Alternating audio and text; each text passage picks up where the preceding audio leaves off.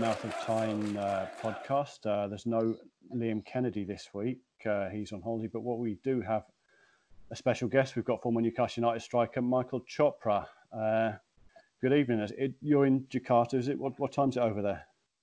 Uh, it's almost seven, I think it is. Uh, well, just gone past seven.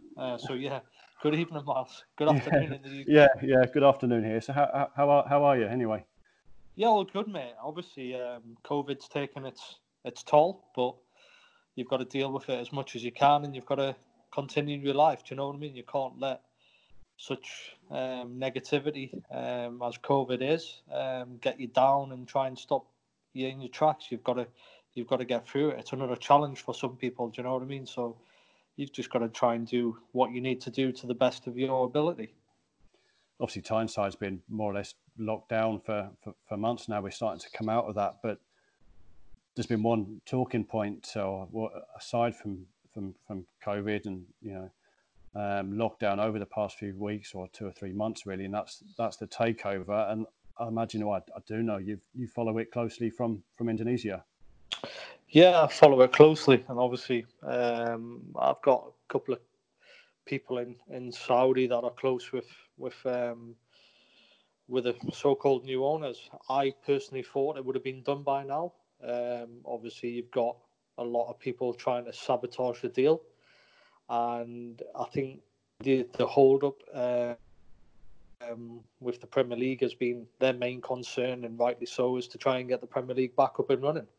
It's taken them a lot of weeks and a lot of thought um, about how to do that, and realistically, the Newcastle United takeover is only a small matter a small piece of the jigsaw puzzle to them. So they've got to put that to one side and concentrate on a much larger scale. Um, disappointing to us Newcastle fans as we wanted it sorted ASAP, but hopefully it'll be done um, pretty much soon. Um, the latest reports are coming out about the television rights in beIN Sport and the Qataris um, people in Saudi have come out and said that they're going to try and come to an agreement with them, which is which is good news. Um, now let's hope that that is the, the last hurdle that needs to, to get over because look, they've had letters, they've had people contacting the MPs, the government. It's ridiculous. It's nonsense. Do you know what I mean? It's uh, Newcastle United. People call them a small football club, and all of a sudden they're they're a big talking point in in such a powerful world. Do you know what I mean? It's it's huge, and hopefully it can all get resolved sooner rather than later for for the fans in Newcastle. Because of course you foretold this last summer. Was it last July when you, you, you spoke about Saudi interest in the club? Yeah, it was July last year. I went on Talksport. But looking back at my messages that I had with uh, Lee Charnley at Newcastle United, it goes back to October, I think it was 2018, um, when I first contacted him about um, a group from Saudi wanting to to purchase a Premier League club, not just Newcastle, a Premier League club. And I believe Newcastle United would have been a perfect fit. Um, spoke to Andrew Henderson at Denton's, who's Mike Ashley's lawyer. Asked him for the mandate and the necessarily paperwork I needed to, to go forward, and basically told me to f off, and, and told them the Saudis to jump on a plane and come to London and see him. Do you know what I mean? It's then I thought Newcastle United don't really want to sell the football club, um, which is a coincidence why so many people have said that they want to buy the club and no takeovers happened. Um, and then a year later, all the stuff comes out about um, the Royal, Royal Prince of, of Saudi wanting to, to buy Newcastle and fair play to Amanda Staveley and the Reuben brothers to to kind of put the deal together because I think without them two, it would never have happened. And like I said, hopefully it can happen sooner rather than later. Representing the Sovereign Wealth Fund, or was was this a different group? Well, we, uh, I was I was working in Amsterdam um, for an agency, and my partner George Kazianis um, is is well connected with a couple of people in Saudi Arabia. Uh, one of them being Sami Al Jaber, um, and we I think we got in contact with them and we spoke, and we we had to get the paperwork, and it, it was only re- just after they tried to buy Man United. I think they tried to buy Man U for three billion and they got rejected. So I spoke to George and I said, "Listen, why don't we not try and get in contact with them and try and get them to buy Newcastle?" So he spoke to his people in, in Saudi, and we got told that we needed the the necessary paperwork to to try and get the deal moving. But like I said before, you try and deal with certain people, um, and the, at first he wasn't returning the calls um, or text messages, and then I I eventually got in touch with him and told him who I was and ex player, and then he changed his tune a little bit. Um, I think he kind of thought I was just another one that was jumping on the bandwagon saying we want to we got someone to buy the club and stuff like that. Obviously, when I told him I was an ex-player, he kind of changed his tune, but he still wouldn't give me the the necessary paperwork. But like I said, a, a year later, thankfully, things are starting to move in the right direction, and hopefully, the takeover will be done soon. What kind of sense can you give us of what you you're hearing from your contacts about what this could mean for the club? Well, I got I got told a couple of weeks ago. I, w- I woke up to a message saying congratulations, the deal's done. Um, this was the report in Saudi Arabia. Um, one of my, my close contacts, whose um, father is a general um, in Saudi Arabia, they told me the deal's done. It's been on the news and everything. And I was like, well, there's no no news in, in the UK. It's still with the Premier League and stuff like that. So they they obviously heard something. Um, I personally don't think that the Saudis would have uh, tried to buy the club if they didn't already contact the Premier League about what necessarily um, paperwork they had to put into the Premier League if they were going to get knocked back. There's no way they would have would have tried to buy the football club. They would have done the research um, because knowing Saudis, knowing Arabs, and especially people in the Gulf, you they have a pride and they have an ego, and if that knocks their ego, then it's a big thing to them. So, and especially with Amanda Staveley putting 18 million deposit that is non-refundable, they've done their homework um, to go ahead and do the deal. But look, it, will be massive for the football club. Um, I go back to 96 to early 2000 when Newcastle United were at the peak. They were challenging for the Premier League, finishing second, third in the league on a regular basis. They won the Champions League every week, and it was a, a great club to be around. It was, I'm sure, for you as well. It was a great uh, football club to, to go and watch and, and to report on because you know that you're going to be on the edge of your seats. You know you're going to be writing stuff in the in the papers and whatever you were doing about Newcastle United attacking teams and and winning games. Now you you look you go to the games and I've been to games and I've sat next to people and looked about and I've I've seen fans falling asleep in, in their chairs, and that's not Newcastle United. Do you know what I mean? We, we, I'm not saying, look, we've got to go out and spend millions and billions on players. It'll take time, like what Man City done. But if it's done right and it's done correctly, Newcastle United will be a, a major force in, in world football, not just European football. Yeah, because that's, that's one of the things this we all think about this club. It, it should be competing for Europe. It should be in Europe. It's had one European campaign under Ashley. Uh, we all remember those European trips. I remember seeing you, you, know, yeah. you playing for those clubs on that, some of those, those trips. They, they, they were fantastic for everyone.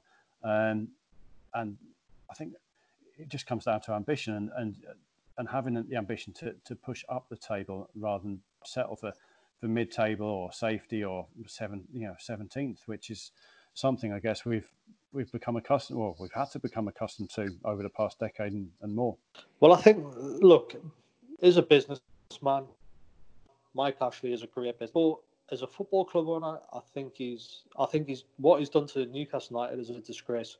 They've gone from challenging for the Premier League to fighting relegation, getting relegated to the Championship, and that's look, that's not Newcastle United. It's not good for the fans. And I was pleased last year when it was almost 10, 10 to 15,000 people didn't turn up for the games. It, they've it's fair play to them. They stood up to, to the regime and they put their they, they, they put their actions into into force, and you've got to give them credit. But what what look, he, he just wanted to stay in the Premier League. You stay in the Premier League, you get what what is it, 180 million television money. He spends what 80 million on wages and 40 million on players. He comes out with 40, 50 million in his back pocket. You you see the profits they made over the last two years. It's, it's unbelievable how much money the guys made out of a football club. You don't see many football clubs making that amount of money. Um, and then what I think what makes it worse is that he was he was buying all these high retail that were basically going bust and trying to to bring them back again. And some of them haven't worked out. And that was a lot of it was uh, people think, think it was the money that should have been ploughed back into Newcastle United. So basically, he's used Newcastle United as a cash cow for all his other businesses. Um, why doesn't he not give the, the fans the team they deserve? And I'm not saying Newcastle United haven't got good players at this moment in time, but they've got players that shouldn't be at the club and aren't good enough to challenge further up the table. Um, and basically, I think it, it's terrible and it's a disgrace what he what he's done to the football club, and hopefully it's going to change soon. You hit the headlines, I guess, at the start of the season in your comments regarding Steve Bruce, who, of course, succeeded Rafa, who'd done so well in his time at the club. And today, ahead of the restart, the club's 13th. How, how would you reflect on his time in charge up to now? I think Bruce has done okay, but he's been very lucky. Um, you look at some of the goals they've nicked in the last minute, but um, you need looking football to win football matches. Um, and he managed to pull some results off Tottenham away, Chelsea at home that you just wouldn't you wouldn't think or even dreamed about getting a result. Um, but I, I, just thought that why didn't the club not stick with with Rafa? Why didn't they not go for a bigger name than Bruce? But Newcastle United have got a chance of staying in the Premier League, which which is the main thing, and I'll support the football club.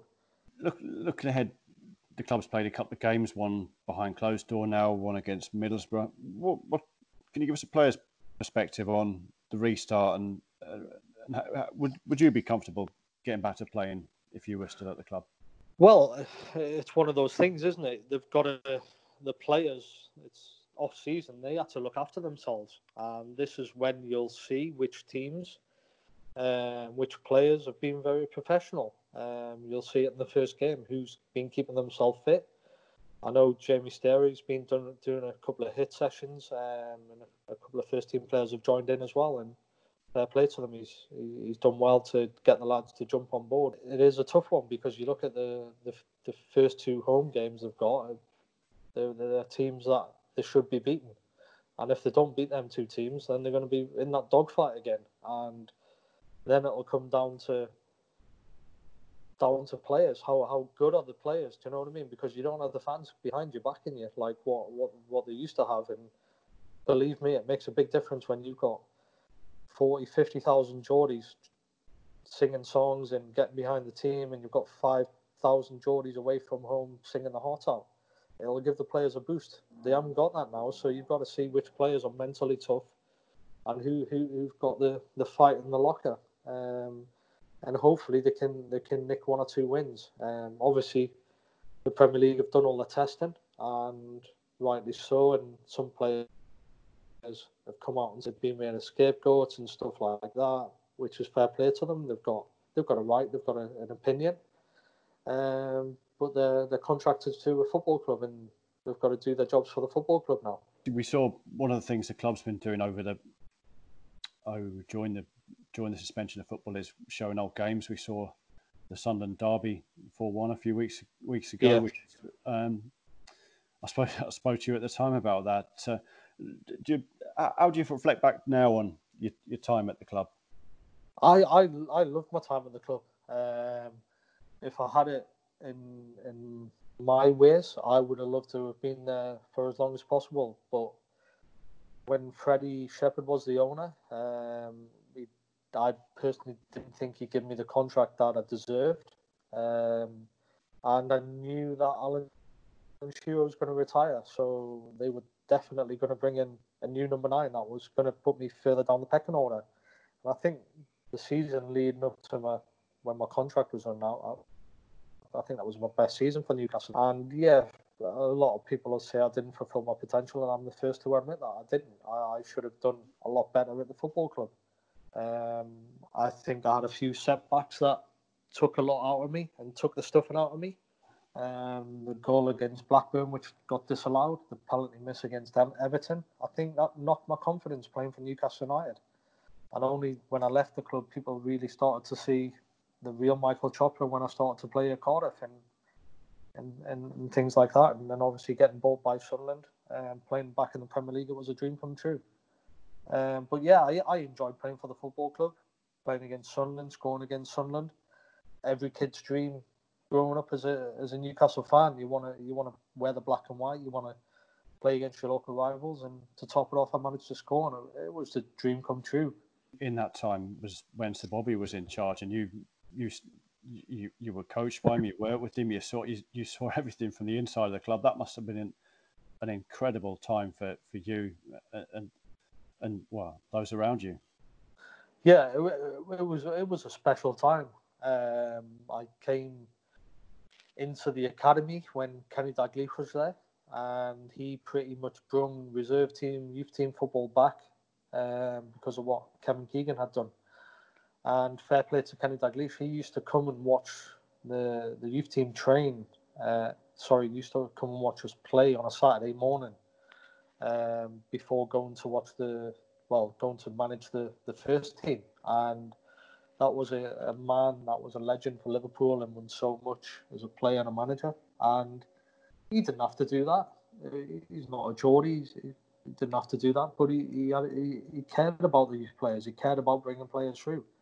And then obviously further down the line, Souness, I, I had my fallouts with him, and Glenn Roeder had done a good job for Newcastle United, but Bobby wasn't one. He was the one that really brought that football club back together, uh, bringing Alan Shearer from the brink of, of nowhere to, to scoring five goals in, in the first game. It was magnificent, you know what I mean? And he, he was a breath of fresh air for the football club. Whatever he touched, turned, it was like gold. It was, it was unbelievable how he uh, the knowledge of the game he had, um, what he what he learned at Barcelona, um, as England manager. You could, you could see it why he was the best, and I I was honoured and I was privileged that he was I was lucky enough to be to be coached and managed by him because he coached some top players and he always believed that I was going to be a top player and he would talk to me about Ronaldo, the Brazilian Ronaldo, and he would do this in training, he would do that, this when he first come to the club from PSV, we, we got him to do that. It was brilliant. It was just